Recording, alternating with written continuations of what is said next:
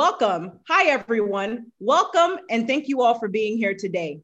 At this time, I present our Master of Ceremonies of this event to you. Welcome, Melanie Ake. Melanie Ake is the founder of Everyday Leaders Professional Coaching and Consulting, a certified John Maxwell team leadership coach, speaker, trainer, and as a certified Why Institute agent, she helps others discover their own why. Welcome, Melanie Ake, and I'll turn it over to you. Thank you so much, Gigi, and welcome to all of our panelists today. This is a wonderful event, one of very many that we've been doing to host people that are recovering and becoming champions in their life. This is the Global Virtual Panel of Recovering Alcoholics event, and we are so excited to bring you speakers to encourage you on your journey. Gigi Sabat, you are the host today, and thank you so much for bringing all of us together. You are a motivational keynote speaker, two times best selling author, life coach, first generation Haitian American, the host of Walk With Me podcast on JRQ TV, financial expert and CEO and founder of Life Service Center of America, LLC. We are excited tonight to bring all of these wonderful panelists together. I will be emceeing this event and giving you lots of statistics along the way. So stay tuned, get your journals out, and we're going to kick it off with our first keynote speaker, which is Kellen Fluckiger. He's the author of 13 books with numerous bestsellers, and he's known and coaches international clients and businesses on inner work and high performance all over the world. Welcome, Kellen, and thank you for sharing your story and your journey with us tonight. Well, thank you for having me here. I appreciate the opportunity to speak with this panel, and I appreciate the work, all the work that Gigi has done in putting together this and many other panels, all aimed at the betterment of people's lives and their lots in life. Today, we're focusing on recovering from one particular addiction, one particular compulsion, which is alcohol. As all of you know, that's not the only thing that is a barrier or keeps us from achieving our maximum potential. Alcohol is a poison, it is a chemical. It's no different than any other substance or any other activity that keeps us from living into who we really are. So today, my purpose is to share with you a little story and mostly to talk about recovery, opportunity, possibility, and future. Everyone has a similar story about getting into addictions disappointment, depression, struggle, defeat, abuse, harm, negativity, all of those preceded that myself included. I had 40 years uh, with depression, mostly untreated, with the stigma and all of it attached to it. Married to the idea that somehow I wasn't good enough and never would be, no matter what I did and no matter what I tried. Now, the funny thing about that is, I had a fabulously successful career, made a ton of money, and had all kinds of high powered positions. But behind the scenes, I was broken depressed, convinced I was no good, and lived constantly from that place. As no surprise, I turned to substances. Alcohol was very high on the list, and it was a huge problem for me for years. I hid it. I lied about it. I pretended it away. I spent money I didn't have. I ruined relationships and all the rest. But those of you listening that have either lived with or had those problems know exactly what I'm talking about. And the details of your story are going to be different, but the outcome is going to be the same in that phase. The next phase is a choice that we make.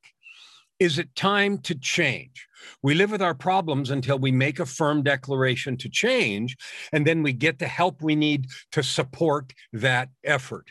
Sometimes, often, that is Alcoholics Anonymous or some other recovery program committed to those who are making that effort. But the most important thing is two things. Number one, a firm personal commitment to change. And second, to allow God the creator and designer of your gifts, your talents, your ultimate destiny into your life in a way that lets you be directed and you open yourself to that direction. So, wherever you are on your journey, what I want to talk to you about right now is the next chapter. wherever you are, if you're just starting your recovery, if you're one year into it or 20 years into it. I'm in the middle of that. I'm probably ah, seven or eight years. And I've attended some meetings where people stand up and they say they've got 20 years sober, which I used to not even be able to imagine. The key thing is what are you going to do next? Because quitting alcohol or some other substance is just the beginning. You're a divine being with gifts and talents. You have the capability to lift and bless others. And in fact, one of the things I talk about all the time in my coaching practice is achieving your ultimate life. And those are just so many words, except I give it a certain definition. It's a life of purpose, prosperity, and joy that you create by serving others with your divine gifts. Leaning into that chapter, discovering those divine gifts, making choices one day at a time to serve, to look for opportunities to lift I have a phrase on my wall that says, I live each day as a beacon of light, a vessel of love, and a conduit of power to add good to the world. Because our destiny isn't to get by. Our destin- destiny is to fearlessly and joyfully imagine and create and serve every person we talk to. My challenge to you today is to go through tomorrow and the next day in fact, try for a whole week and have the commitment for every interaction you go into to leave the person one step higher, closer to God, one step up the emotional ladder, one shade brighter, just because they were in your presence. You can do it. You have the power. It's a choice and it's a state of mind. Recovery is possible far more is your destiny serving, giving, loving, adding good to the world. We need it now more than ever before in the history of the world. You can do it now. Thank you, Kellen.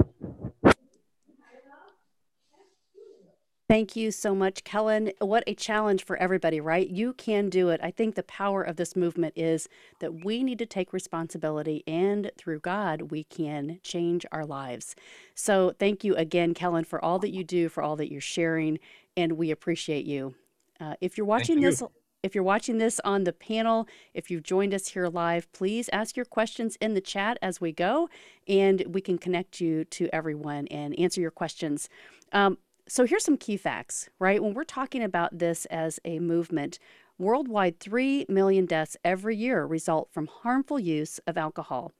This represents 5.3% of all deaths. And this is a causal factor of more than 200 disease and injury conditions. Now, we think every single time that we know someone that is affected with alcoholism that they can just change overnight. And so we want to listen to all of these panelists, their struggles and their victories, and celebrate them. So next we have our panelist that's going to share her story, Cassandra Seidenfeld.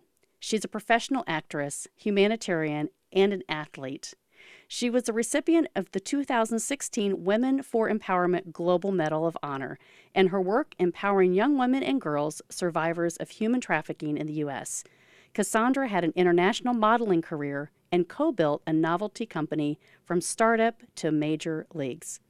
Among her many interests, continually giving back, Cassandra is dedicated to supporting women's mental health issues, and she actively serves on several national boards Welcome, Cassandra, and thank you for joining us tonight. Thank you so much. Thank you so much. Wow, I'm just blown away. We have one life, and that life is precious. You are a gift and a treasure. Thank you all so much, awesome hostess Gigi and fellow panelists, for this amazing opportunity to share our collective thoughts and experiences on such an important topic. Most of us love having a good time, and good time is associated with good food, wine, good company, and fine spirits. There's a fine line between enjoying libations and being overtaken by libations. I had two very close extended family members struggle with alcoholism. The signs were very similar and the circumstances somewhat different. The first was more of a peer, very successful, high functioning individual with an incredibly thriving retail business. The first signs were mumbling, stumbling, which can happen to anyone, right? After a long day into a celebratory night. The subsequent signs were, for lack of a better word, more unique or noticeable, and they were symptoms that ranged from loss of memory, severe loss of speech, symptoms that we, we, we, we recognize today to no sense of reason. At first, this could sound like the person is like the life of the party, but a closer look, and you can see that these are signs of danger, signs that someone needs help, and that the substance is overtaking the faculties of the being, and clear signs that we can intervene and help. The second instance occurred when a family friend was staying with me. He stayed for a few days and we shared dinners together, good conversations. Periodically, he would like disappear from the dinner table. At first, he said he was going to the loo. And as the evening progressed, he would disappear without mention for like really extended long periods of time. My assistant came to me and shared with me that evening that he was constantly grabbing glasses of wine or vodka from my butler's pantry. And as the evening progressed, he was barely physically making it back to the table, let alone being coherent. But more jovial and bouncy, yet he eventually passed out in my study where he rested until the next morning. We made him a nice breakfast, got him you know, prepared to leave, said our goodbyes. I stayed home most of the day and I asked my assistant uh, if she had seen him leave because I noticed that he had forgotten a bag in the guest room that he was staying in, which of course he did not sleep in because he stayed in my study.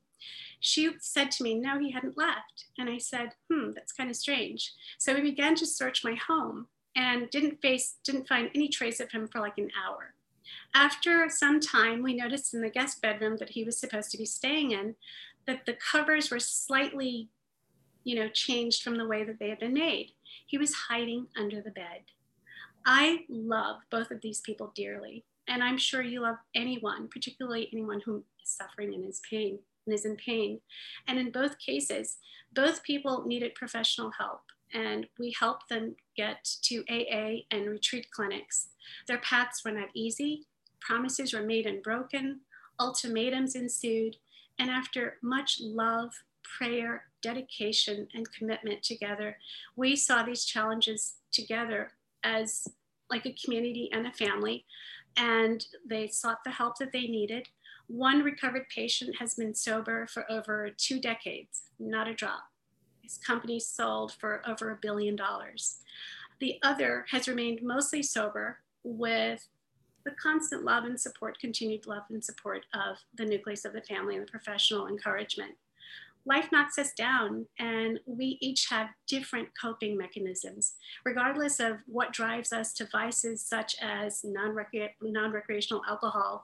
We need to love support and encourage those that we care about who care about us please take great care of yourself and each other listen with your heart look from within your soul and help heal from your essence we are love we are stronger together we got this Thank you so much, and God bless you all.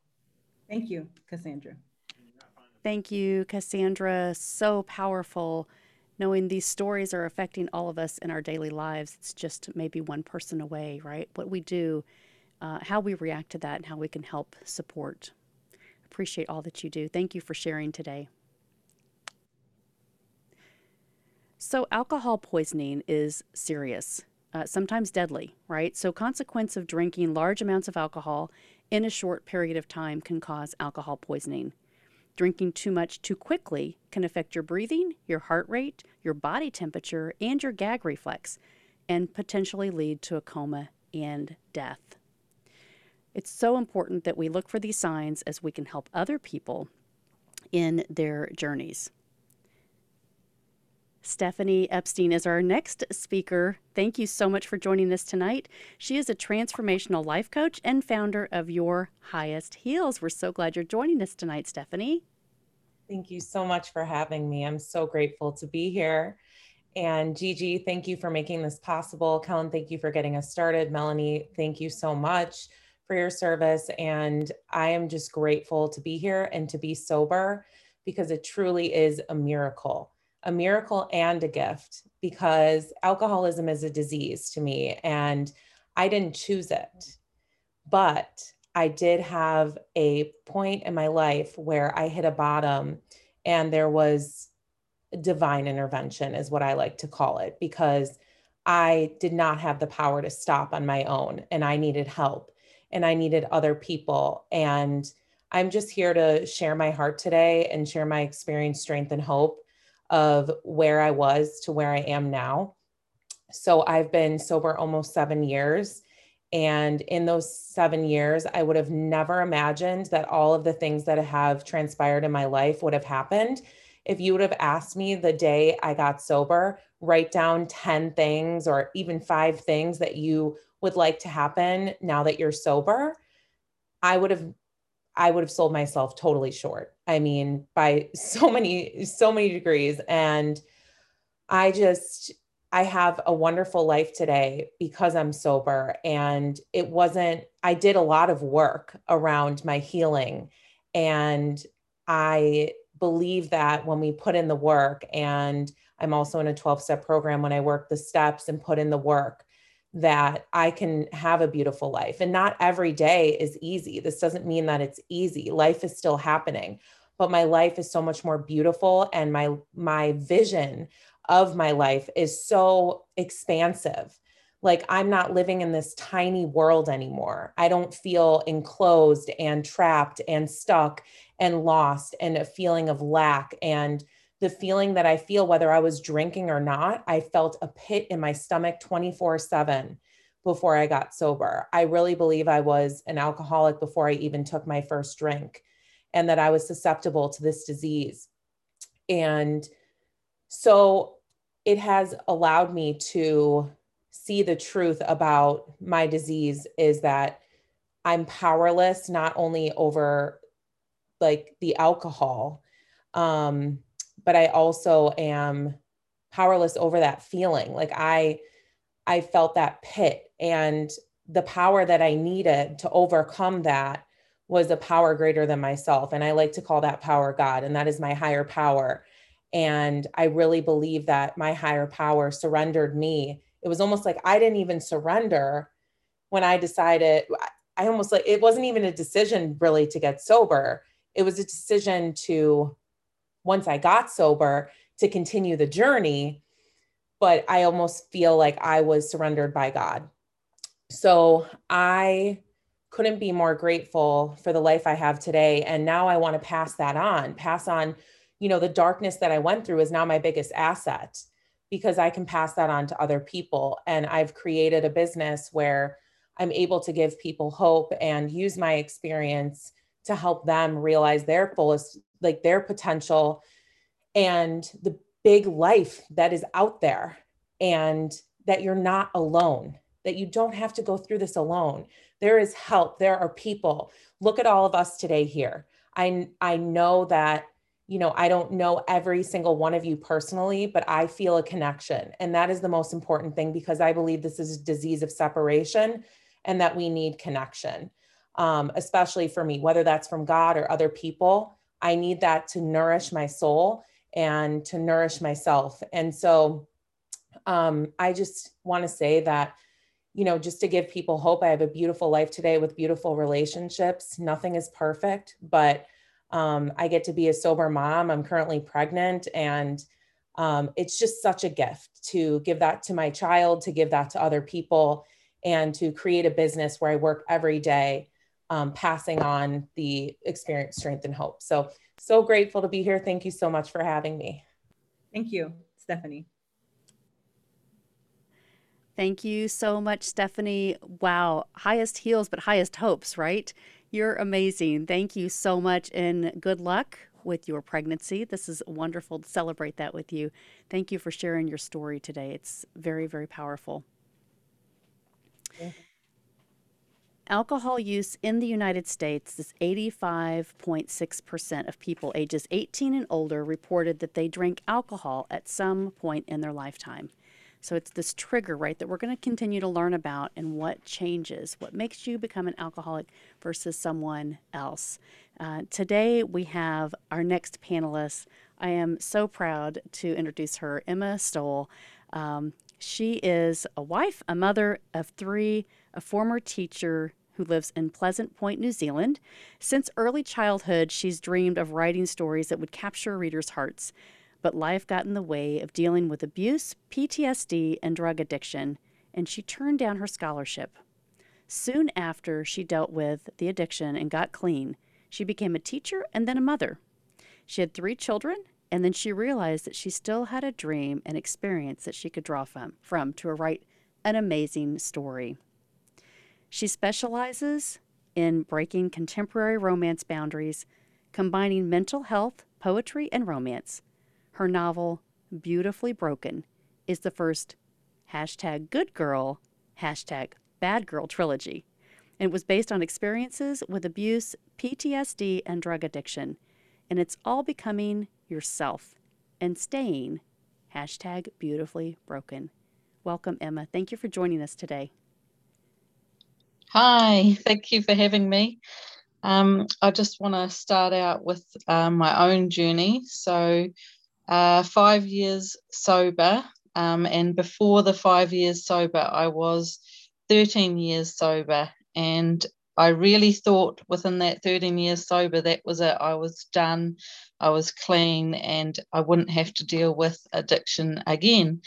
Um, so I spoke on another panel about suicide, um, overcoming suicide, and so um, 18 years ago, it all began when um, I'd grown up with addiction and parents and other people around me who were alcoholics. So it was very easy to fall into that life without even really realizing that it had happened.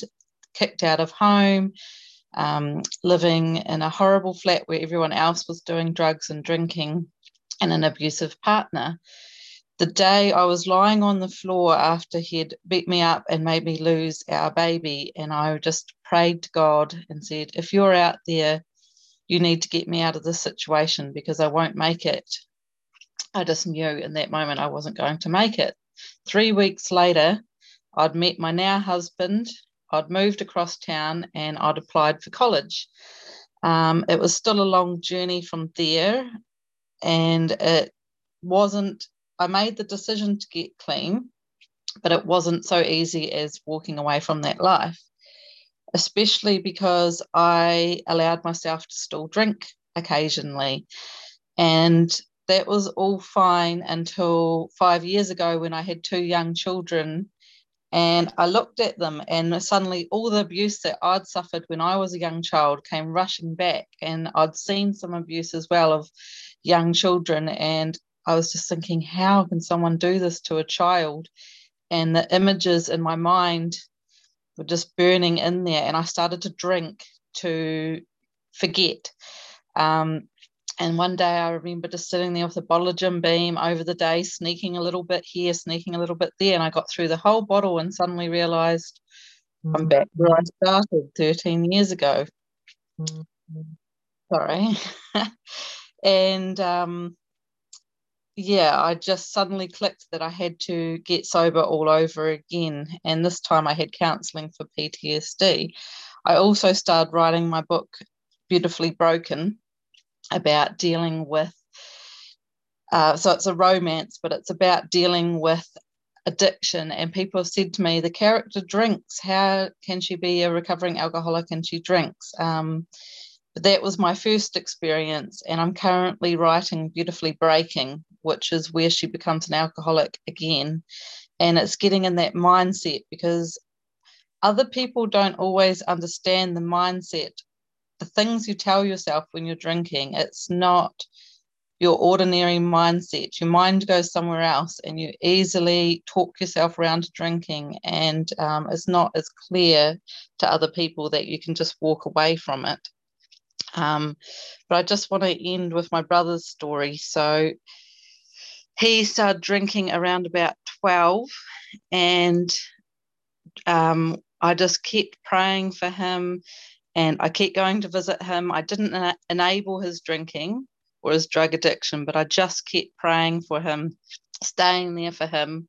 Two years ago so from 12 to 33 he was on drugs. He became clean and he hasn't touched a drop in two years. So he was homeless, um, drug addiction for yeah over 20 years, and he became clean. So you can always come back from where however low you think you've gotten. And that's what I want to just say, you know, never give up on yourself and never give up on anyone that you know that also suffers from addiction because it can be done. Thank you, Emma. Thank you, Emma. How encouraging is that about mindset? Right? We can all do that. We just need the resources yeah. and the community to be able to help us. Yeah, exactly. Congratulations. I can't wait to read your books. So, in transitioning here, if anyone is needing help at this time, the National Substance Abuse and Mental Health Service Association has a hotline.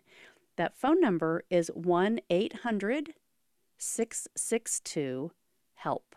That's 4357. 1 800 662 4357. That is the Substance Abuse and Mental Health Services Administration. This is a free, confidential, 24 7, 365 days a year treatment, referral, and information service. It's in English and Spanish for individuals and families facing substance use disorders. Our next panelist is Dory O'Neill. Dory, thank you for joining us tonight. You are a life purpose coach helping women to identify their dreams and explore what's next in life her personal experiences with alcoholism and recovery, surviving an abusive relationship, and letting go of self destructive behaviors were the catalyst for self exploration and healing. Thank you so much for joining us tonight, Dory. Thank you so much for having me, Gigi. Thank you. It's always a pleasure to be on the same stage as you. Always. You're such an inspiration. Um, thank you, everybody. Um, I am Dory O'Neill. My sobriety date is October 30th, 2012. I had my first drink at 15 years old. And the first moment I had that drink, things changed for me. I was no longer the scared, insecure person that saw themselves as ugly, fat, not worthy. I became the life of the party I became where I could speak my mind. And I became all of a sudden this beautiful, gorgeous person that in my mind that I thought I should be. Along with that came all these different behaviors and all of these different actions. And you know, that's what a lot of people talk about sometimes when they think about alcoholics, they talk about the bad behavior of an alcoholic. Did you see when they did this? Did you hear what they did? And that became very much so for me. I was a, a blackout drinker almost from the get go. And if you can imagine waking up the next morning and not remembering what happened, nothing. I would wake up and I would re- go, What did I say? What did I do? Where am I? Where's my car? And did I drive? Go into my garage door, slowly opening the door to see is my car out there? And if so, is there any damage? That's the life I lived as an alcoholic, an active alcoholic. But what I wanted to talk to you today about is shame and the illusion of shame. We all have shame in our lives. As an alcoholic, I can say that my shame was was pretty it took me out. I would do shameful things when I drank, only to wake up and find out all of the things that I did all my friends would call me the next day, Oh, guess what you did last night? And I'm like, Oh, no, no, no. I always had a saying if I didn't remember it, it didn't happen. And um, we would just kind of chuckle about it. And then sometimes I say, I just, don't, please don't tell me. Please don't tell me. I don't want to know. Because that shame would cause more shame, which would cause me to drink more. It's an illusion. Shame is an illusion. And I'm going to tell you why. Because as you start, when you get sober, there's all of these people around you who've been through similar things. We don't judge, we love. Shame likes darkness. It wants you to be alone with your disease and it wants you to be ashamed so you don't talk. And when you don't talk, you don't heal. And that's what it wants from you. And so, what I'm here to say today, it's an illusion. And even as you get sober, there'll be a lot of people, shh, don't talk about it. Don't tell people what you are. That's an illusion. Because what happens is that I'm giving back freely what was given to me, freely. And I'm here to help. We're all here to help. All of us that are panel on the panel today are here to help and offer every bit of hope and joy that we have. But just know that shame is an illusion and it's time to shine the light on it. Step forward, take a hand of one of us that's here or someone that's offering to help you. Take the hand. Don't be afraid. Speak your mind, speak up, and find the joy and get help. You can do it. Thank you. Thank you, Dory. Thank you, Dory. You know, uh, I pulled up some statistics, and it looks like here from 2019, there was a study done, and it says binge drinking in the United States, it's one in every four people. One in every four people ages 18 and older reported that they had engaged in binge drinking in the past month. So you look around your friends and you think one in every four people. That's a high hmm. statistic. So we want to be cognizant, right? And if we find people in our lives that are involved in this, to reach out and see if they can be helped in any way. Our next panelist excited to have you here, Sparkle Lindsay. Welcome to this panel tonight. Uh, Sparkle is an influential speaker and addiction coach. She's based in Colorado Springs, Colorado. We're so glad that you're joining us to tell us about your journey tonight. Yes, thank you for having me. I just want to say thanks, Gigi, all of you guys. It's always good to be around my sober warriors. So I'm glad I can see that. Uh, you know, I am two years sober as of May 4th, 2021. And I am extremely excited to be on this panel. And I'm just blessed to be around a bunch of great people right now who are willing to stand up and talk about what this addiction is doing to all of us and how we have overcame it. So thank you so much. So I will start with my story. Uh, I am from Colorado Springs, Colorado. I am 36 years old and I am a keynote motivational speaker, an author, and I also am a recovery coach for alcohol and addiction. My journey has been pretty wild. Uh, I started out as an athlete. I have a wonderful family. And uh, I was an athlete who worked really hard. You know, I got my, my degree, everything. In that time, I got really sick and I wasn't sure how or why. And uh, in that, I ended up in a wheelchair, uh, six to eight months, and everything came crumbling down for me. At least I thought everything. Um, I was told I'd never walk again, and I would never play another year of college ball. And uh, I never cried about it. You know, I never really cried. And I knew I was going to walk. So I just kept doing what I had to do. I retaught myself to walk, played another two years of college basketball, and had an opportunity to try out for the WNBA. And I did. And I turned it down. And one of the major reasons why is because I was so blessed to be able to walk again. But in that, I never cried and I never felt those emotions. I never felt what was actually going on with me. And I jumped into being a manager, a, a, human resources manager for three big box companies for 13 years. And for me, it was it was so exciting. I was able to fix everything, help people do what they needed to do. But once again, I was not helping me with what I needed. And before you know it, things got kind of rough for me. I partied a lot, I drank a lot, I was in a lot of pain from my autoimmune conditions. And right around the end of my career there uh, in corporate America, I had an associate kill himself in front of me. And uh, uh, I lost it. You know, I had trauma. Um, till this day, I work through this trauma. Thank God I worked through the trauma. But a big piece of it was me being able to realize that the accolades and everything that I had accomplished were great. But I didn't even know myself. I had no clue who I was. And that scared me. And so I went on ahead. I had an opportunity to get a promotion for work. I turned it down and I went to get treatment.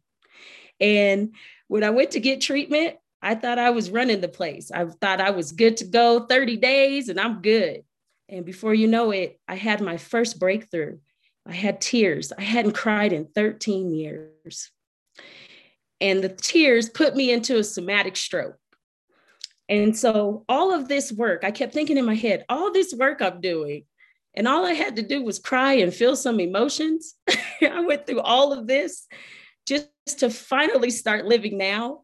And all along, it was all about what I had to find in me. And so, with that, uh, you know, I wrote a book called Being a Better Me for Me. And that book is simple tips and tricks to help me be better for me daily. So, I thought others might want to take that on as well. And so, with that, I help people walk alongside getting sober and I help them figure out where they fit in their puzzle because we all have a puzzle we fit in, and we all have this specialty to us that we have to find, but we have to give ourselves time to do that. And so during my journey right now in this two years, I have found that there is so much available. You know, you've heard some people say seven years and five years, and I am right here in this enlightening spiritual awakening. And I can't do anything but look forward and hope for the best. I do say that out of everything I've ever known is that there was a person who held my hand and said, Sparkle, I got your back. And if you need me, I'm here. And I knew then that I would forever help people help themselves get sober and keep myself sober as well, knowing that I have sober warriors around me all the time. So if you are someone who's just kind of struggling or you just need somebody to talk to, we got a lot of us here that can just kind of talk to you, walk with you through it, and help you know that you know you are worth it and you are deserving of whatever it is you want it to be. So throw it out there, believe in it. The manifestation will happen. Thank you, guys. Thank you, Sparkle. Thank you, Sparkle. How can you not sparkle when you listen to Sparkle? This is you're amazing. I just want to call so you and talk cool. to you. You really lift everyone up. And your journey is so important to remember. It can happen at any time, no matter what life has brought to us. And we can make that decision in one moment. It can be taken away. So uh, we love that you're helping and pouring into other people. And you're such a great coach. So thank you for showing up today and helping us. You're amazing. so this is an impact for the world economic burden to the United States for alcoholism. In 2010, alcohol mi- misuse cost the United States $249 billion. That's an impact.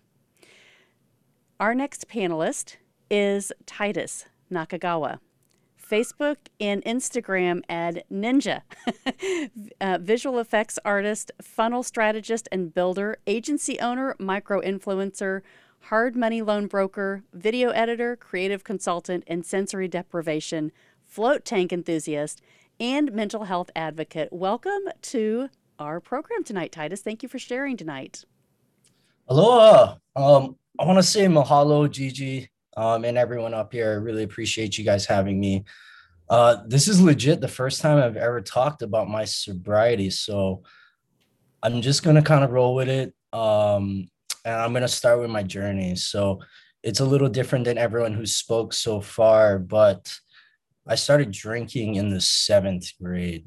So I've been sober for 15, almost 16 months, and this is the longest stint I've ever had since the seventh grade. So um, I relocated for college. Uh, I quickly got into the F&B industry, and that immediately translated to drinking. Um,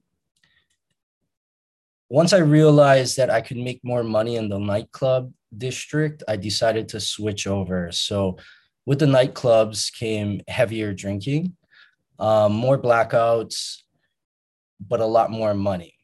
Um, and this money kind of fueled my habit because sick people hang out with sick people. So this pattern of me drinking heavily while I'm working on top of going out and drinking and throwing money at the people who came to throw me money uh, really repeated itself for half a decade.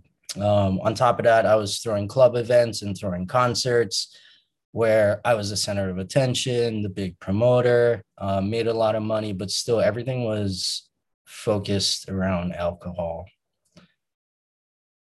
So as I transitioned out of the nightclub industry in my early 30s, um, I was an extremely, extremely functional alcoholic. Uh, I worked a corporate job for a startup. I did really well, became very successful at it. While at the same time, I'm probably drinking a bottle of Jameson every two days, on top of entertaining clients, having cocktails. And, you know, I went through the whole I'm a connoisseur of sake, I'm a connoisseur of wine, I'm a connoisseur of whiskey, um, which made me feel classy as an alcoholic. But throughout this entire time, I really was oblivious to the fact that I was as deep as it could have been. Um, just for a little little morsel of knowledge, I was having a conversation with a friend the other day, and I told her about one night that we went out drinking for a bachelor party, and I told her throughout the course of the night, we probably had close to 30 shots each on top of cocktails throughout the night. Uh, no vomiting, no alcohol sickness, none of that. I just became a complete obnoxious, fun little clown running around but for most that would send someone under the table and potentially to the hospital and that's how bad my sickness was so fast forward a little bit um, i went through what richard rohr calls the dark night of the soul um, i had a very un, unfortunate series of events which honestly led me to sobriety for the first go around which lasted about a year and it also led me to god long story short i had a failed business diagnosis of a sick mother. Uh, I had a girlfriend attempt to kill herself in front of me. Um, and I got into some legal trouble. Um, this is DUI number three, one of which that I got convicted of. So I eventually found God. He is my higher power. Uh, I'm rooted in Him, but my sobriety didn't last very long, maybe eight, nine, ten months started having one a week then it led to two a week then it led to two two times a week and so forth and so forth until i was hiding a bottle of whiskey the costco size underneath my kitchen sink finishing that in about three days so here's the piece of hope guys uh, for lent last year i just decided to quit i was going to do it for 40 days for obvious spiritual reasons um, and it worked. And at the 40 days after Easter, I was like, hell, might as well keep going. Um, and what I realized is that I I live and exist with some mental health issues. I'm type 2 bipolar. I live with type 2 bipolar, just like I live with alcoholism, even though I don't drink. Now, the words there, ladies and gentlemen, are very important. It's not I am, I live we can rewire our brain. Our neuroplasticity can change just by the words that we use. So, nugget number one, I want you to take that home. I live with, not I am. Fast forward to Easter again. Uh, my mental health started to take a turn for the better. Uh, my mania and my depression slowly started to fade. Once I hit about seven months of sobriety on this run, that's when the light went off. So typically with bi- bipolar, type 2 bipolar, you have short high swings and very low long downswings. I'm talking like 8 to 12 months of depression. Now, it's a cycle that I need to live with. But when my cycle was due, it never came around. And it still hasn't come around. It's been like nine months of joy and peace, which I never experienced in my entire life. So to initiate a little bit of hope, make your mess your message. Tell more people. The more people you tell, the easier it gets. Do not label yourself in any way, shape, or form. Say that you do have to live and exist with X, Y, and Z. Talk to everyone. Talk to anyone that will listen. And hey, you just might help with your mental health problems, which, in all honesty, is the core issue for most of our alcoholism. Uh, but mahalo, guys. Really appreciate your time. Thanks for having me, Gigi. You guys are the bomb. Uh, I hope to do one of these in the future. Um, but with that, I bid adieu. Aloha. Thank you, Titus. Thank you, Titus. What a strong, powerful story. Um, wow. Congratulations on your journey and just becoming who you are, right? Um, You're amazing. One thing that I wanted to touch on in my notes here, I thought it was really important listening to Titus, thinking about people that judge others of going through your journey. If you're trying to make an addict feel shame, it's not going to improve the situation. Instead of lowering their self esteem and confidence, motivating them to quit is, um, you know, it's really hard. So, alcoholism needs the proper treatment, just like Titus said. You've got to surround yourself with the right people and and us that are not alcoholics trying to help with those those processes. Um, making the situation worse with careless behavior is not the best option. So, being able to get help for yourself so that you can help others. Our next panelist tonight is Maria Rodriguez. She's a certified fitness and nutrition coach at Girl Code, Fitness and Nutrition with Maria Rodriguez. Welcome, Maria. Hi, everybody. My name is Maria Rodriguez, and I am so grateful to share the stage with you. Thank you for having me. Um, I was, you know, I can I can go way way back, but I'm gonna start in the point where I was first introduced to alcohol, and and how my journey started. Um, I was I, I, I vaguely remember I was maybe like seven years old, and my father was an alcoholic, and I did not know he was an alcoholic until, you know, I would see his eyes bloodshot red and all these things that he would do when I was younger. I saw them in my adulthood, you know, just reminiscing and having memories, and I would think, wow, he was an alcoholic. And i didn't think much of it because i grew around i grew up around it so i just thought that was normal and in the hispanic culture they consider you know hispanics to be heavy drinkers and they consider that to be normal. Unfortunately that's that's what a normal came to me you know that's how i saw it. And when i was 13 i was invited to um, parties and i would go and i was introduced to alcohol and i started drinking at the age of 13 fast forward to when I was 25, I was in the early stages of alcohol addiction. I felt like I couldn't go to work and have fun if I didn't have alcohol on me or I was consuming it. I also found myself also surrounding myself with a lot of people that, you know, as a previous speaker mentioned, you know, they black out to their drunk and that's just normal. And I realized that I was being hungover every single day. And I did not like that feeling because I questioned myself, you know, is this how I want to end up? One of my ex boyfriends committed suicide due to alcohol and drug addiction.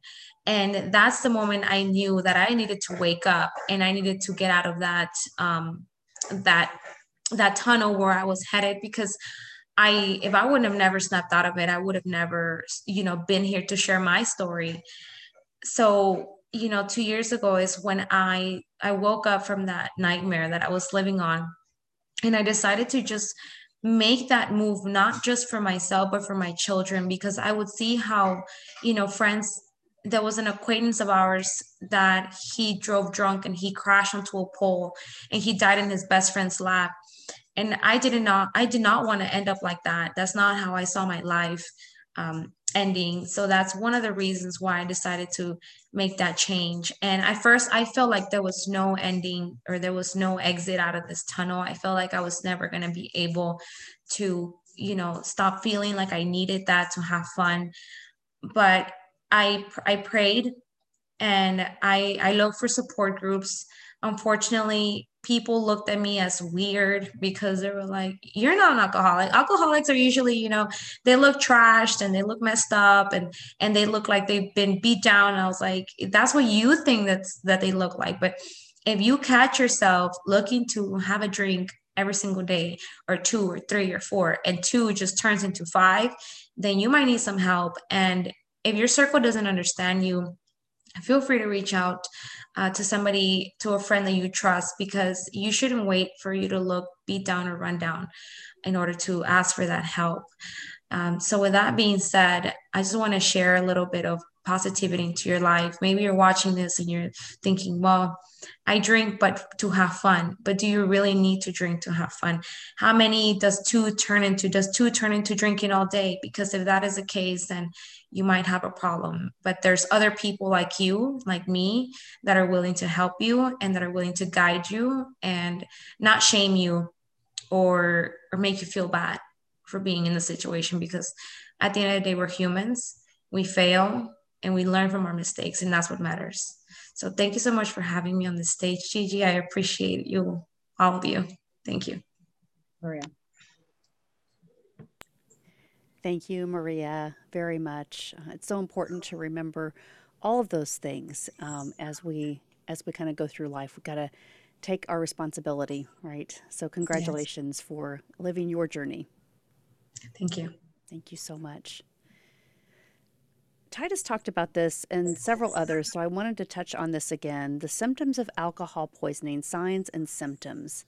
They can include things like confusion, vomiting, seizures, slow breathing, which is less than eight breaths a minute, irregular breathing, which is a gap of more than 10 seconds between breaths, blue tinged skin or pale skin, low body temperature, or passing out.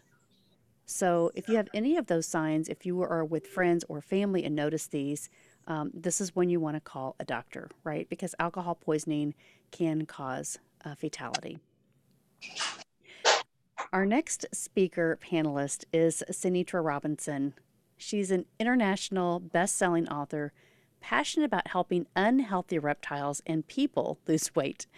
Springingscales.com is her website.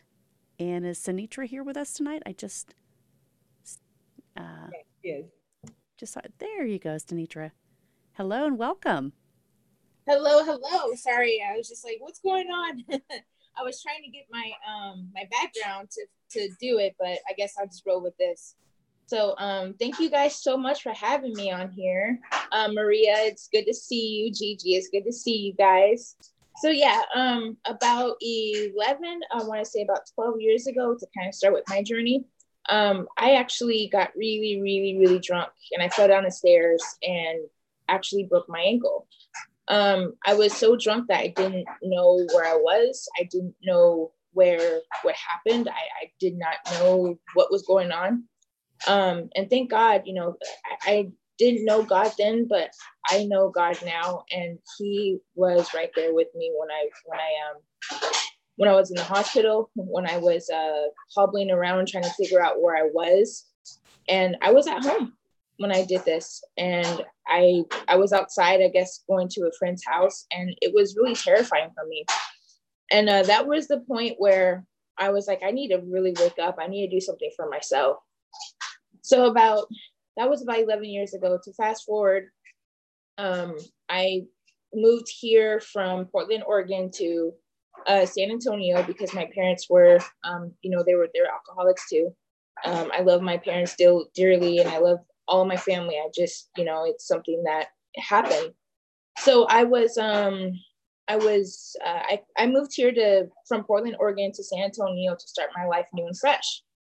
Well, when I um, went to the altar and ask God for forgiveness and ask God for help, um, it was a really, really good thing. So now I, I wrote my book. It's called The Power of Knowing and Loving Yourself. Um, it's something that I did because I really hated myself when I first started, when I first lived here. Um, I did go back to alcohol when I first moved to Texas. I didn't have anybody in my corner, but like I said, I knew God was with me. I just didn't know Him. So once I started realizing that I needed to do something for myself, I actually did something for myself. Um, I started helping unhealthy reptiles. I wrote my book. My book just came out about um, three, I want to say about two months ago. So I'm selling those. It feels so good to get my story out there. Um, and there's some things in here that I actually talk about, like really uh, fear, uh, how to get over your fear of snakes if you're terrified, the power of saying I can and will, um, the power of eating well and clean, the power of not being worried, the power of sin, and don't let that get you down, um, the power of really loving yourself. And, you know, um, there's just some things in here that that will help you get over some of the things that you need to get through. Always grow and always grow and believe in yourself, believe in what you can do. What I did is I wrote my name in the mirror and it says Sinitra. So it's like, you know, um, uh, stylish, you know, talented, athletic, you know, because um, I was a 13 year gymnast. So I'm always so hyper. But it really came down to me and doing what I really wanted to do. This little guy here, he's a bearded dragon. I've had since 2008, and he came with me from Portland, Oregon. And then I started helping more reptiles. And then this little girl here, she actually has a bone disease. She has a molded bone disease, and I rescued her.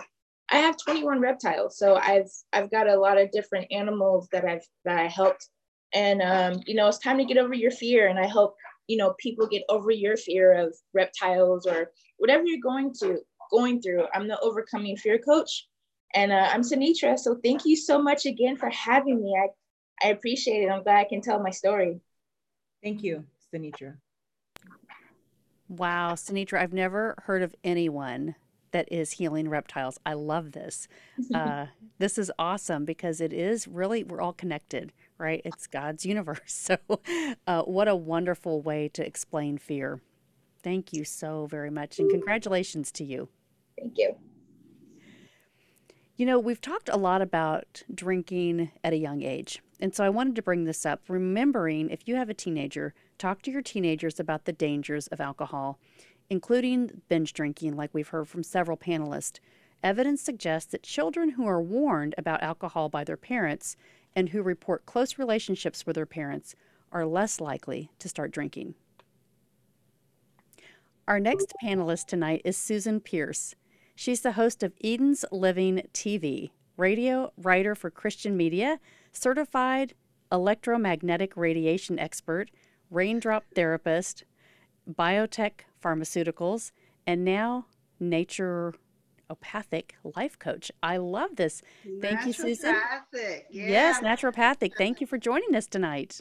It's kind of crazy because I had something prepared, but listen to y'all, the Holy Spirit just kind of came on me. And the, I am from Jackson, Mississippi. I am a naturopath. I'm ex pharma, and I had a five car polyp. I was in bed for from 1995 until like eight years ago, y'all. I, I never got out of bed.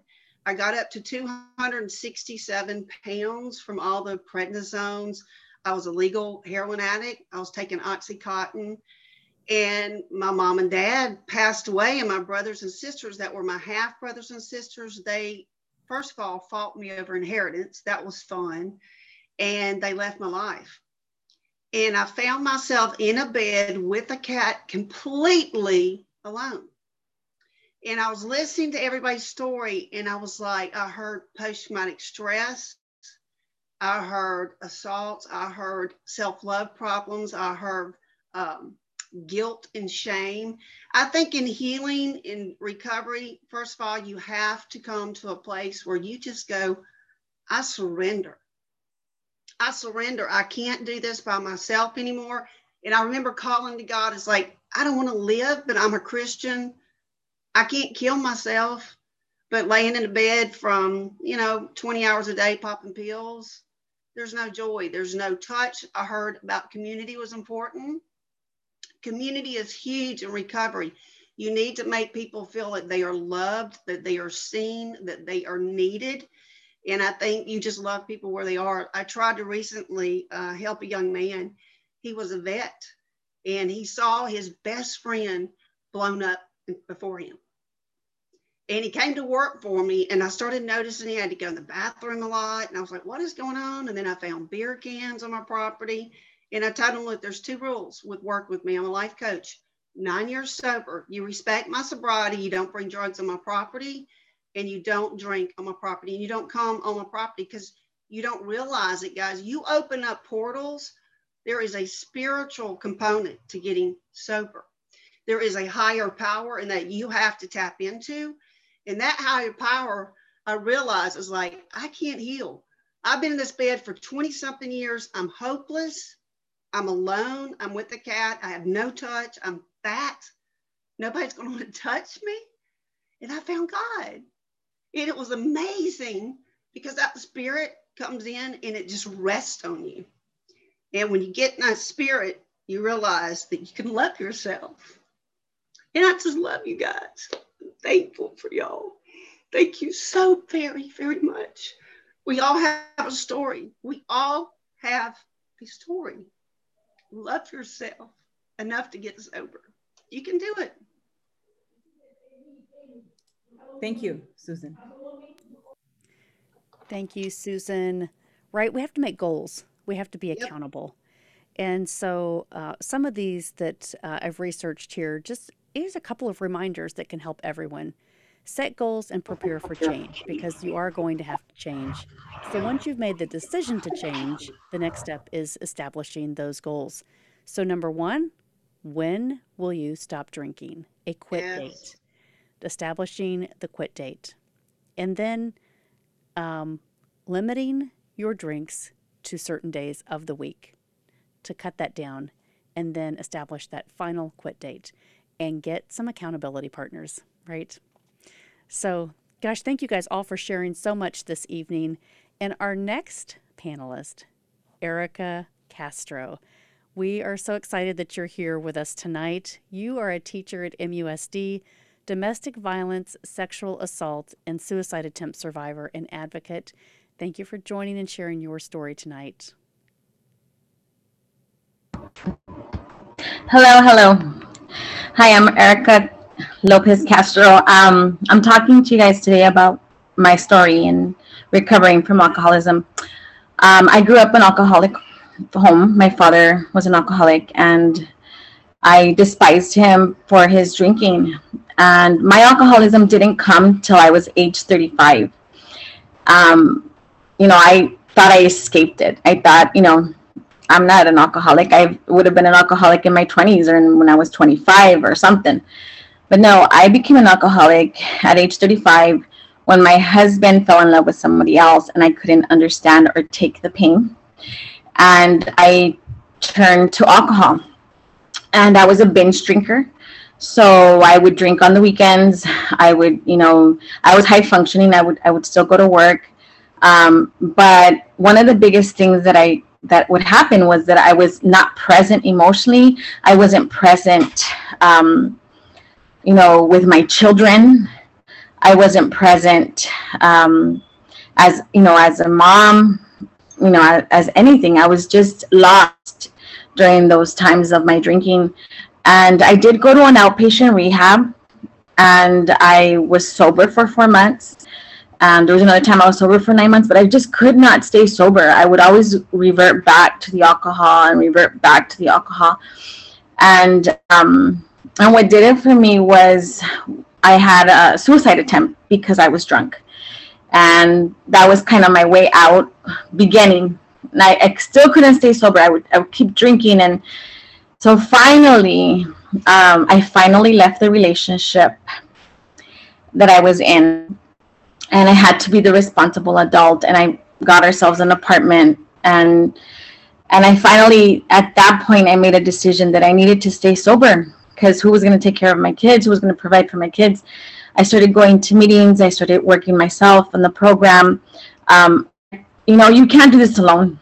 I'm going to tell you, you cannot do this alone. You need help. You need support and being loved by the people around you. And I had already participated in other 12 step programs, but I I knew that I needed AA for, as my foundation, and so I really worked on staying sober, and I've been sober seven years now. Um, and there's things that I'm really proud of. You know, I have a four-year-old who's never seen me drink. I have stepchildren who's never seen me drink. I have a granddaughter has never seen me drink, and I know when I feel like drinking, I know now what to do. I know to go to a meeting. I know to call somebody. I know to get out of my head. And the worst thing you could do is to be alone and isolate. When I tried to kill myself, I was isolating. I had tons of friends I could have called, but I chose to isolate. And so there are people out there who are willing to be there for you and help you. But you can't they can't help you if you isolate and don't let anybody in. And that's that's how I stay sober. I've been sober for 7 years whenever I feel like I want to drink, I don't, I know my, my brain is crazy. My brain will tell me, oh, you can have one alcohol, you can have one drink, it's no big deal. So when I start thinking that way, that's like my trigger. That's like my my little ringing in the bell saying, "Hey, you need to go to a meeting. You need to call someone. You need to stop thinking crazy." And that's how I've been able to stay sober. And I'm so grateful. I'm so grateful because I understand my father and the pain that he was going through because that was me. And so, you know, for those of you who have family members that are alcoholics, I say go to Al Anon, get help for yourself, have patience, have love, because they know what they are. Because I knew what I was. And I didn't love myself. So just try to be patient, but go get help for yourself. And eventually, with God's grace, maybe they'll get sober. Thank you. Thank you, Erica. Thank you, Erica. You are always an encouragement. Everything that you do, every time you speak. Uh, you know, one thing I want to remind people of tonight is that it's different for everybody, right? Your treatment and your options and your healing is different for every single person. So there's no magic bullet, there's no magic process. You have to own it. Donnie Starkins, thank you for joining us tonight. We're excited to have you here and hear from you. You are a yoga instructor and a personal development coach. Thank you for sharing with us tonight. Thank you. Thank you for having me. This is such a, a great platform and it's an honor to to carry the message. This is what it's all about. So again, my name is Donnie Starkins. I'm a yeah, personal development life coach. I teach yoga and I teach meditation. That wasn't always the case. Um, today, I'm grateful I have eight years sober, but the one important part of my piece, uh, the part of my story, is that I once had three years sober, but I ended up going back out. And I and I share that piece of the story. It's the best thing that ever happened to me today because it reminded me that the work will never stop. I had three years sober and things were going well, but you know the deal. Like I stopped doing the things people do. I stopped going to meetings, stopped working the steps, stopped being of service, and I ended up hurting my knee. So I've had seven surgeries on my left knee. And that's where painkillers is a big piece of my story in addition to alcohol. But uh, painkillers is uh, almost maybe a little bit bigger, but to me, it's all the same. But having those three years of sobriety and stopping to do the work, I had a surgery and I woke up from the surgery and I love the way that I felt. And six days later, I had um, went back to the doctor and was lying about the pain, and that sent me into another relapse. And I'm that for the relapse went for about nine months, and, and again today I have another eight years on top of that. But I always share that because yeah and losing three years of sobriety for a while kind of buried me in guilt and shame and you know having to start over but today it's the best thing that ever happened to me and through this practice, yoga and meditation is such a huge piece of my own recovery because I believe in the mind body connection and that our issues are in our tissues and that the body remembers everything. And I do believe the 12 steps offer so much. But the one little piece, in my personal opinion, that's missing is the body, the movement, moving stuck energy, and, and knowing that our, our body holds on to the trauma and the guilt and the shame. So to be able to have received yoga. My mom used to, so she's the one that got me into yoga, and she always used to say, You need to do yoga. And I was like, you know, in my addiction, dying physically and spiritually. And I would always tell her, Yoga's for girls and hippies. I'm not doing that crap. Like that's where my mind was at the time, just so fixed, right? Such a limited mindset, no growth. And finally, I did it one day, and I love the way that I felt from a physical standpoint. But little did I know what it would do for the mind and the soul. So then I just started. Um, I went to teacher training, started teaching it. Um, today I get to I get to teach it. I get to coach. I work with a lot of uh, professional athletes. I co-host a, a, a podcast called Comeback Stories with Darren Waller from the Las Vegas Raiders, who is public about his own sobriety. And so we tell comeback stories, and they're not all recovery based, but it's just a reminder that everybody has a comeback story but i just want to really reiterate from a mindfulness like the the the, the powers like the, the superpowers we get from this mindfulness practice one i always say is like zooming in. So zooming in is all about focus right? It's the ability to ignore distractions. What we practice grows stronger. And if we have a practice of focus we don't get sucked down those roads of all the distractions being thrown at us out on a daily basis. The second one is zooming out which is perspective. It's that ability to take a step back and see the bigger picture, knowing when it's time to let go or move on, we move on. Um, the third is the pause, the power of the pause. You think about how many of us like ever said something we regretted or sent that email, right? The pause allows us to have space to make better decisions, to make less mistakes, and to realign our actions with our core values. And then the fourth one is really the ability to change channels. You think about your TV or your your mind is like a TV with all these stations. Some of them are informative and some of them are just crap. So it's just this ability to select our thoughts so that we're they're empowering thoughts and we don't get sucked down the the negativity. So I just feel like if I were a doctor um, that like had a cure for cancer, I would be on a mission to to share this message with as many people as possible. And that's how strongly I feel about mindfulness and yoga, especially when it comes to recovery. It's like for me the missing piece, and that's where the passion comes from. And it's just a blessing to be able to to share it with the world. So thanks for listening. Thank you, Donnie. Thank you, Donnie. The power of the pause, right? Everybody needs to know that. Uh, great, great visual on that for everyone. Uh, thank you for joining us tonight and sharing your story, and congratulations on your podcast. That's really great things that you're doing. Thank you. Thank you for having. Absolutely. So I wanted to touch on one thing. Erica mentioned treatment facilities. And so there are four different ways that you can receive treatment if you're suffering um, through alcoholism. So the first one is a residential treatment center or partial hospitalization, intensive um, outpatient programs, or therapy. So group therapy, family, and individual. And it's a community service. Our next panelist here is Lee Shutsky. We are excited to have you here tonight. You're a certified life coach who helps people reach freedom from alcohol so they can write their life's new story, one not defined by alcohol or the past.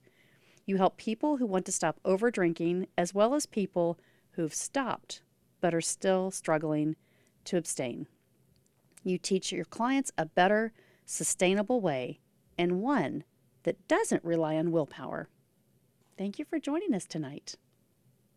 Yeah, thanks so much, Melanie. And thank you so much, Gigi and everyone and all the amazing panelists. I mean, the nuggets that people have been talking about, you know, so many similarities in all our stories, even though every one of our paths is unique. Um, yeah, so I'm a certified life coach. I specialize in helping people find freedom from alcohol. And I think the biggest thing that I want to let um, attendees know is that there are many options that are available now that maybe not didn't used to be available. So like personal private coaching is one of them, in addition to all the options that are out there as well. Um, a little bit about my story. So my entire family has been affected by alcohol, parents, siblings, nieces and nephews. Um, one of my brothers committed suicide a few years ago. Um, my family was Catholic, so growing up, alcohol was readily available in the house. And I think I started experimenting with alcohol in grade school um, I started looking for help in the 90s and I just wanted to drink less at that time. I looked at traditional step programs, I looked at outpatient rehab. At one point, I even tried hypnosis and nothing seemed to work for me. And so, again, I continued to progress drinking. I was working full time, hid it from everyone, no one had any idea. Um, but I did my did my drinking did progress over the decades. Um, finally, when I stopped in 2018, I was up to drinking a couple bottles of wine a night um, passing out, suicidal. Same thing, I'd go into work and no one had any idea um, where I was. And we, t- a lot of panelists have talked about like the isolation and the shame we feel, and that's definitely where I was at. Um, the coaching model that I found, I actually found after I had stopped. So it was in 2019. And what I really love about it is it really helps um, helps people release those lingering negative feelings, the feeling of shame, of judgment, um, limiting beliefs, releasing that is huge. Um, another thing it can help is uh, again creating a new story looking forward where it's not about being limited by the past. And again, it's not about relying on willpower to abstain. Um, that's just miserable. I know because I tried it. um, and I think the thing that I want to add, um, little nuggets for people that they can take away if you're looking for help, is that the circumstances and situations around us are neutral. It's really our thoughts and feelings that we have that are running in our, inside our head that's really what's creating the strife in our lives. And so part of what I do when I'm working with people is helping them get curious with themselves and explore everything. And it's without judgment. So getting curious and asking questions and just exploring. And so some examples of those questions are like, how is this thought that I'm thinking serving me or not serving me? Another one that I love is what am I making this situation mean about me? Like what's going on out in the world that's neutral. What am I making that mean about me? Um, another one is how can I let this be easy? You know, so many times we we struggle. You know, a lot of us have talked about struggling with our own thoughts and struggling with our own feelings, and realizing we have the power to release that and bring the agency back in our lives. And that's really where we can create that future looking forward. And so I think that's the message that I would love to give the attendees is that help is available. Um, people have talked about making that decision to reach for help and to reach out. Find someone that can help you. You have an entire panelist here with amazing experiences and perspectives. Um, you know, any one of us would love to, to help you. If you know, if you message us, if you're looking for help, help is available, and you just have to make the decision to say, yes, I just want to help and I want to talk with someone. And so, thanks again. Thank you so much for having me. Thank you. Thank you, Lee. This is a really, really great um, journey of you helping and pouring into others now. Yeah, you reminded me that treatment really should address more than just alcohol abuse. It's the whole community, um, really your whole well being and examining everything in your life. And so it is a step, and coaches are so important in this process um, in our community. Thank you very much for sharing your story tonight. Stefan Neff. Uh, you are an anesthetist, best selling author, speaker, show host, and alcoholic in recovery. After studying medicine in Heidelberg, Germany, you traveled and worked in Europe and Australia before settling down with your family in beautiful New Zealand. As a retired pain physician, you developed a specific insight into human psychology. And as a man trying to drown your sorrows, you found that the hard way that the critters can swim but over the last seven years, you've made every day a little bit better than yesterday. Today, you're an expert in living life so fantastic that alcohol has simply no role to play. You share your passion through your podcast and YouTube channel, Into the Light, a different life story.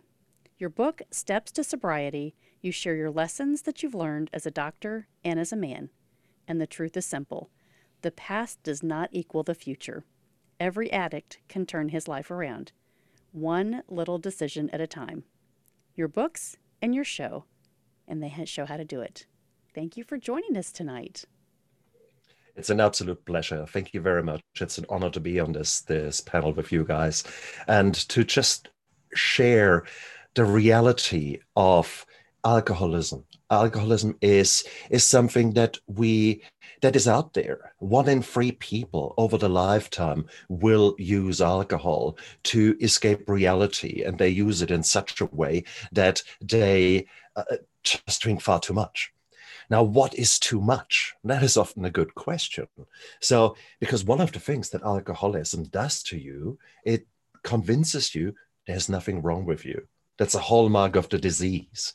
So, what is an alcoholic? What is drinking too much? Well, it's simple. Some, an alcoholic is someone who drinks more than his doctor. Now, if I was his doctor, I, you have to beat me with quite a bit because I was a busy boy. I mean, alcoholics, we are busy. In the morning, we hide that we were hungover. Then we hide that we're thinking about the alcohol the whole day. Then in the evening, we're hiding that we're buying the alcohol. We go to different shops, pretending that it's just for the special offers. Then we're hiding that we're drinking. We're hiding that we're drunk. And then we can't remember that we are hiding. And then we wake up again. And that is reality. So, guys, if you hear something like that, such a story, and it rings a bell, hello, hello welcome to the club. You either do suffer from alcoholism or you're an alcoholic, whatever is more palatable to you. Uh, it is important that you realize that. And it's there is nothing wrong with that. Okay. It's we we somehow are written by these twins of guilt and shame. And we put ourselves down constantly about it. Oh my God, I have drunken. Oh my God, I sent that email drunk. Oh my God. For crying out loud do you think that an asthmatic will have the same shame? That he say, oh my God, I had an asthma attack. How dare I? Bullshit. And a, a diabetic, oh my God, my blood sugar is high. Yeah, you you are you are worthless. You need to be in jail because your blood sugar is high. No, it's a disease and you can treat it. alcoholism is the same. It's a disease. It has very clear symptoms. And unfortunately, many of us have them. Are you an alcoholic? Simple. Ask yourself the following questions. Um, have people recommended you that you should cut down on your drinking? Have you been angry that other people have actually uh, talked about your, your drinking? Do you feel guilty about your drinking? And lastly, do you from now and then need an eye opener? I.e., do you need to drink actually in the morning to, to steady your, your hands? Well, if you say two or three of them, yes, or even four, as it was for me, then welcome, welcome to the club. You have got the diagnosis. You're an alcoholic. So there are many, many excuses that we make. Oh, I'm I'm a connoisseur. Oh no, no, I, I, you know, it's part of my job. There, there's so many, many good reasons why we do drink. The problem is it's a false friend, and we guys who have been in the dark hole, we know about that. The problem is you're not just drinking for the beautiful taste. That's rubbish. You're drinking because you want to escape reality. You want to escape your life. And that's really where the underlying reasons are that you need to have a damn good look at. And that's where recovery really comes into its own. To just stop drinking, well, that's white knuckling it. Uh, that's that's torture, and it will not last. You need to address why you are drinking. You need to address the PTSD, the depression, the nasty things that have happened into you in your life. And this is not a pissing contest. This is whatever it is for you. It, your friend doesn't have to be blown up into uh, little bits in front of you in order for you to have PTSD. Um, you might just deserve that you take a closer look deep inside and try to figure out what are your demons and why do you want to escape the life that you're living right now? Because only then can you actually say well okay fair call. Let's throw this alcohol to the wayside and let's actually focus on the positive things May that be yoga, may that be religion, may that be you getting into sports, may that be all these beautiful other little steps, those micro habits that you start establishing in your recovery, which suddenly turn your life around. It's not just that one big miracle that one day happens. No, it's tiny little steps that you take, but in a consistent way down one route. You are you're dreaming what you want to be, who you want to be. And then out of that dream, you create a vision, you make it really clear. And out of that vision becomes a mission because you want to take little steps towards that. And by the time you've blinked, you're halfway there. You're that new person. And you've forgotten, oh shit, I didn't drink anything. My God, because you're actually living such a beautiful life. You're out there, you're living it. And that is recovery. That is what my addiction showed me. That is where I nowadays say, why the hell would I numb myself when I have actually this beautiful life to live? But it doesn't come out of blue. You have to work, you have to work at it. You have to create it. And guys, you can do it. Because if I can get my act together, honestly, you so can you. Okay. So there are ways out there. Just it's okay not to be okay, but it's not okay to not ask for help go out there. There's so many people out there who are willing and who are able to help you and have done so much worse than you ever have done. So, guys, don't give up. Stay strong. Look after yourself. Thank you, Stefan. Thank you so much. What a great reminder that we have to make that choice, right? It's okay mm-hmm. not to be okay, but we've got to find help. And mm-hmm. so I want to tell you, congratulations for writing your different story. You're amazing.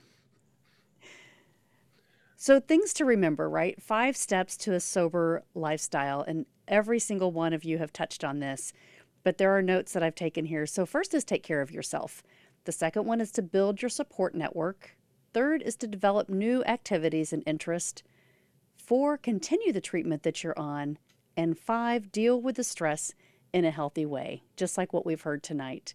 So, thank you all for joining us. This has been amazing as our panelist here. We are now going to our sponsors. The sponsors of this program support every piece of GG Summits. And this is amazing because we have a great network uh, of panelists that are supporting each other as well. Um, the first one is Lakeisha James. Lakeisha James is here behind the scenes every single time, corporate event planner, set designer, mentor, author, and Atlanta chapter of Leader of World Women Conference and Awards. Lakeisha, thanks for joining us and helping us do all these amazing things. Absolutely. I would not be anyplace else. To the panelists, all I can say is, wow, you guys are amazing human beings. Thank you so much for sharing your story. Because, like I say all the time, everyone has a story. And if you impact one person, you've done your job. So, kudos to you guys. I'm praying for you. And thank you so much for sharing your story.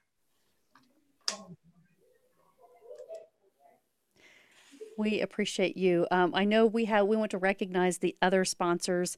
Not sure if they are here with us uh, in the back room. Um, Ragni Sanikas, founder of World Women Conference and Awards, uh, Women Entrepreneurs TV, Changemakers coach, and public speaker. We also have Michael Butler. I see him here, uh, CEO and Be- of Beyond Publishing, book publisher, global speaker, and media coach. Welcome, Michael. What a great event. So many great speakers, and I'm just reminded of how precious and amazing life is. And you guys have really blown my socks off as you always do. Gigi, what a great event. And Melanie, great job hosting. You've given a lot of reason for people to find hope and keep moving forward. So keep up the good work. I'm proud to be a sponsor, and my camera's not working today, but you know what? Everybody's mics are working, and that's so beautiful from across the pond to down under to all over the US and around the world. You guys are really making a difference. So I'm tuning in and uh, applauding you and can't wait for the next event. Thank you, Michael. Thank you, Michael. Great to see you tonight. Great to hear from you tonight. um, our final sponsor, uh, Daniel Gomez, keynote speaker, corporate trainer, executive coach, confidence architect, and author. So, thank you all for your sponsorship. And uh, I would like to turn it back over to Gigi now tonight to close out our program. Yes. Wow. Thank you, Melanie Ake. I appreciate you each and every one of you today absolutely amazing such powerful stories and you all are truly someone else's hope for the folks that are listening in today and now they know they too can overcome and so i want to start off by telling you all that being aware of your behavior and actions is so important and once you are aware then you can change your behaviors and actions and remember, you have the ultimate choice to make the decision to transform your life. You can transform your life today and beyond. And if you need additional help, reach out for help. And again, the number Melanie Egg shared earlier today for, during this event is 800 help. You can transform your life. Always remember, God is with you wherever you go.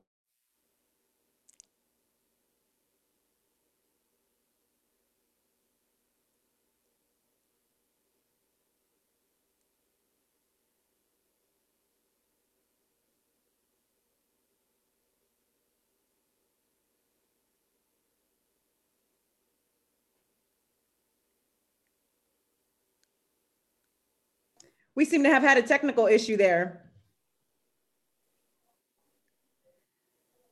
I believe we're all still there. Melanie Ake? Yes, you are all good. yes. I'm still here. And I was saying, lastly, I was just saying for everyone to remember to never give up and keep going no matter what. Mm. Yes. Thank you. Thank you. Lakeisha, would you please uh, close us in prayer tonight? Absolutely. Absolutely. Father, in the name of Jesus, Father, we thank you for this day. We thank you, Father, for this day that you've made. We're exceedingly rejoicing in it. We thank you for everyone that assisted on this panel, Father.